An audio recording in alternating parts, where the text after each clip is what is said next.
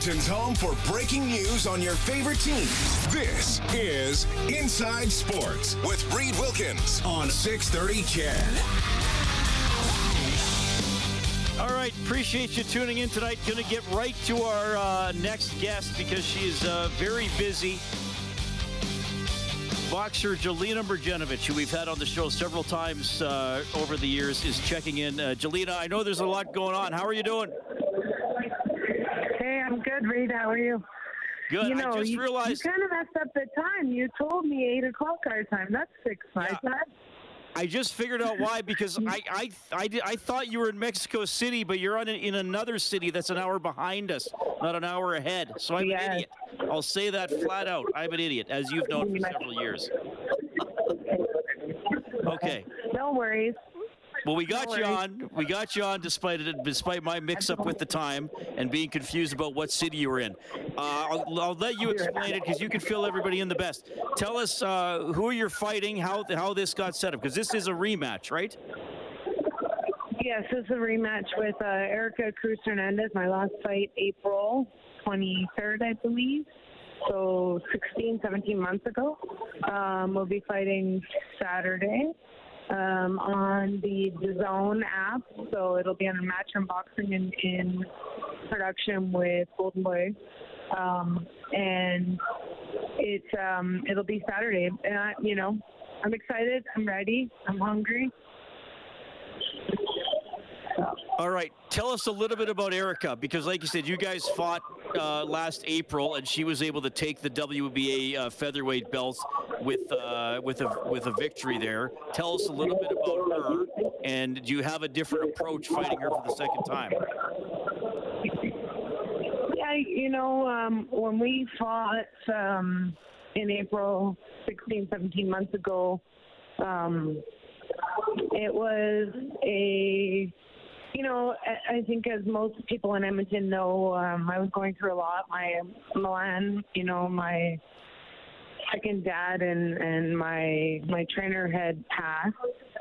I had been in a cardiac arrest, and I was going through a lot emotionally and mentally. And we had one fight in December, and I think I was just going through a lot. And unfortunately, the emotions. The emotions and the mental part of the game hit me in April, so I wasn't myself. I kind of got beat up in the first fight, and I didn't really show up. So, Erica comes to fight. She was a lot better than me that night, and it wasn't hard to be better than me. So. Come Saturday, I'm looking forward to actually performing and actually doing my job and getting things done.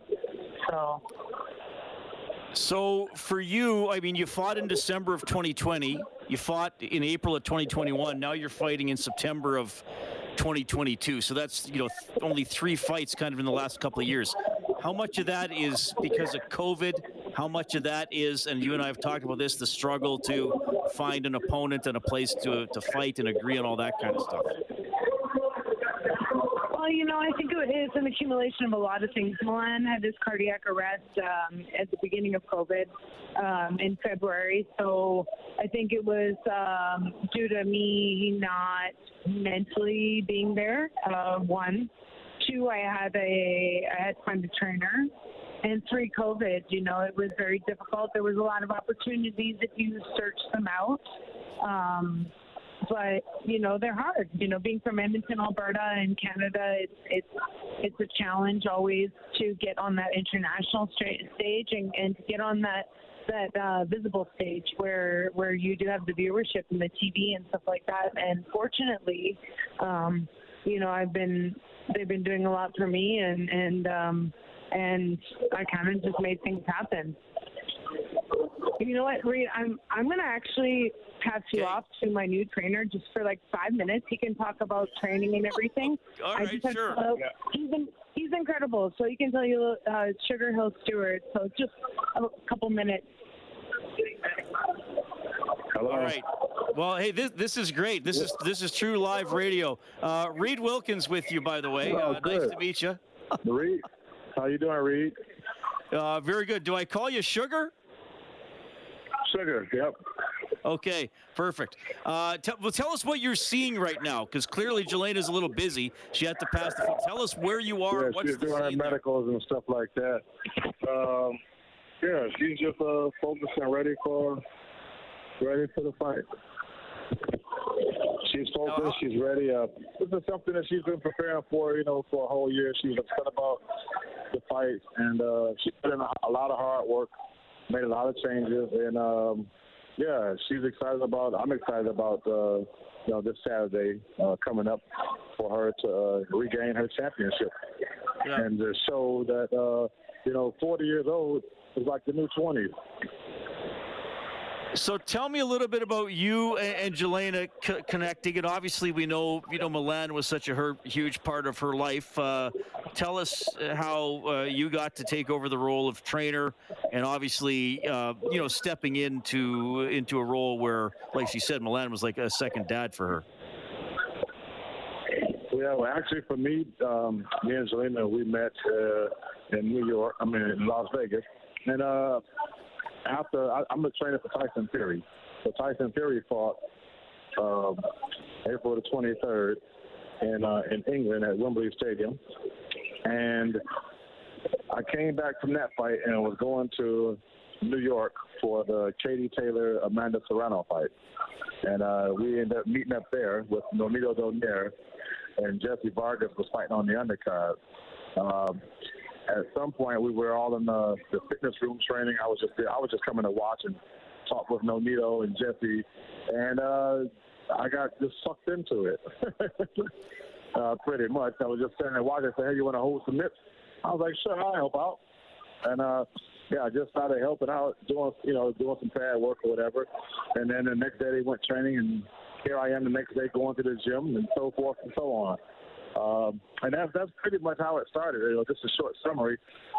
And she always says, "Well, you're stuck with me now." I guess she was like stalking me or something, wanting some more work and things like that. So that's always good to have when a fighter, wants to learn more. Because I love teaching. So it worked out great for both of us. Me being able to teach and Jelena being able to learn. Okay, and now you're an interesting story because you used to be a police officer, did you not? Oh, yeah, I did that. I've done that in my life, yep. So how did you transition from that into the world of boxing? Well, my uncle is Emanuel Steward. He's a legendary Hall of Fame manager and trainer, and also did a lot of color commentating on HBO over the years. And that's actually how I got into boxing, period. I've been around boxing my whole life, back when Tommy Hearns, Milton McCrory, Dwayne Thomas, Jimmy Ford, Michael Moore, all these were just, Kronk's original team, the same historic Kronk boxing team, known worldwide. And that's part of my family. That's what I've been around my whole life. Ever since I can remember, maybe being 3 years old. I've just been around those guys going out of town. The tournaments when those guys were amateurs before they turned pro and had big success, the amateur team was having lots of success going out of town. So I picked up everything, not everything, but a lot of things just from being around those guys and how they were so family oriented. The boxing team is like a family. It's a bond, and we're all going to help each other out no matter what. And this is something that I do now, and I've done with my amateur team, which I had great success with. And now, moving on to the professionals, the same as my uncle did. I'm just following the footsteps of my uncle, Emanuel Stewart. I love that story. I mean, that is such a great story. So, like, what's the most rewarding thing for you about being a trainer, whether you're working with Jelena or Tyson or whoever? Oh, so you know what? The most rewarding is teaching, actually. It's just teaching and then watching the person you're teaching learn something and get to use it and just seeing the excitement on their face and how happy they are that they learn something new. And they get to use it. Just like a little kid, you teach them how to ride a bike or something, and they get to ride that bike. They wanted to show you, like, oh, look, I can do it with one hand now, But just that person learning and being able to, to be happy with something that they learned, they accomplished. So I didn't answer your question. I'm sorry, I didn't answer one of your questions about the police officer thing. So I became a police officer, to get myself from being in trouble. That was my real reason for becoming a police officer, just join the good guys. You know, so, that was it wasn't something that I wanted to do as a kid, wanted to be a police officer. It was an opportunity for a job and to have insurance and to get away from other things that I was doing. So I took that opportunity, and, I retired from the Detroit Police Department in 2012. And, ever since then, I've just been doing the boxing now. Who started calling you Sugar? Oh, my grandmother. That was the name my grandmother gave me. Okay, so that goes back a long way. It's not connected to boxing then. No, not at all. Just ever since I remember. Okay. Well, Sugar Hill, thanks for checking in. This was a nice, unexpected chat. I hope we get to meet in person sometime or do an interview where there's not so much going on. I don't know if Jelena can come back on, but I understand if she can't. We got some comments from her. We got to meet you. You guys are boxing Saturday. I was joking around. I screwed up the time with Jelena because I thought she was in Mexico City. It's not in Mexico City. What community are you in? And can you tell us about what the city you're in is like? The city is called. It's in Sonora, Mexico. The city is Hermosillo. Hermosillo, Mexico, and it's a small town, I shouldn't call it a town, but it's a small city. And from what I'm looking at, I'm watching the city grow. I'm looking at all the new buildings, the new architecture. We flew into the airport. The airport was nice. It's a small airport, but very nice. Very nice small airport, and I could just see like the city is growing. Like it's a lot of good things around here. Good community from what I'm seeing, and it's great to see something like this because I'm from Detroit and I'm watching Detroit be reborn again, and I'm pretty sure this is the same for this city here in Mexico. Okay, right on. All right, say thanks to Jelena, and thank you, Sugar Hill, for coming on. All the best on Saturday. Tell Jelena we'll connect next week, okay? Okay, thank you. It was great talking to you. I was happy to come on and hopefully to meet you one day soon up in Edmonton. I hear it's such a beautiful place. I've only been there one time. I came in for the Garth Brooks concert. What do you say about that? Oh, nice. Good stuff. Okay, yeah, we'll bring you up here. We'll show you the sights. That's awesome. Thank you. All right, take it easy. Okay. Well, that was fun. Who knows where we're going to go next on the show. So because of me being a goofball, we got Jelena in the middle of her medical for the fight coming up on Saturday, as I now know, not Mexico City, Hermosillo, Mexico, which is an hour behind us. So that's why Jelena and I were when we were texting, we were getting mixed up with what time it actually was. So she passes the phone off there to Sugar Hill Steward, her trainer, who told you a bit about going from being a cop in Detroit to becoming a trainer. And he's the nephew of famous trainer Emanuel Steward. Now he's with Jelena, and they're ready to go on Saturday night against Erica Cruz, who beat Jelena back in April of 2021. So that's something to watch for on Saturday, how that goes. And, of course, we'll talk about it on Inside Sports next week. Okay, that was fun. It's 7:19. I'm happy to hear from you. 780-496-0063 is the hotline presented by CertainTeed, the pro's choice for roofing, siding, drywall, insulation, and ceiling systems. CertainTeed Pro all the way. Follow me on Twitter at Reed Wilkins, ReidWilkins, and the email InsideSports@630ched.com. We're still going to be talking about dodgeball. The World Championships are in Edmonton, and Peter Kazushka is going to be on the show. He's an offensive lineman for the U of A Golden Bears. He's 6'7" and 300 pounds. That's all still to come. Inside Sports with Reed Wilkins is brought to you by James H. Brown and Associates, Alberta's precedent-setting injury lawyers. Well, that was fun. Jelena Burgenovich, and somewhat unexpectedly, well, not somewhat, it was unexpectedly, Mid-interview, she's got to pass off the phone to her trainer, Sugar Hill Steward, who's got a great story of his own. All the best to Jelena on Saturday night. 780-496-0063. Kellen, what do we have? We have a text in from Edmir, who enjoyed the interview the last half hour here with Jelena and with Sugar Hill. Says, man, I got a chance to hear from Sugar Hill Steward on 640 Jed.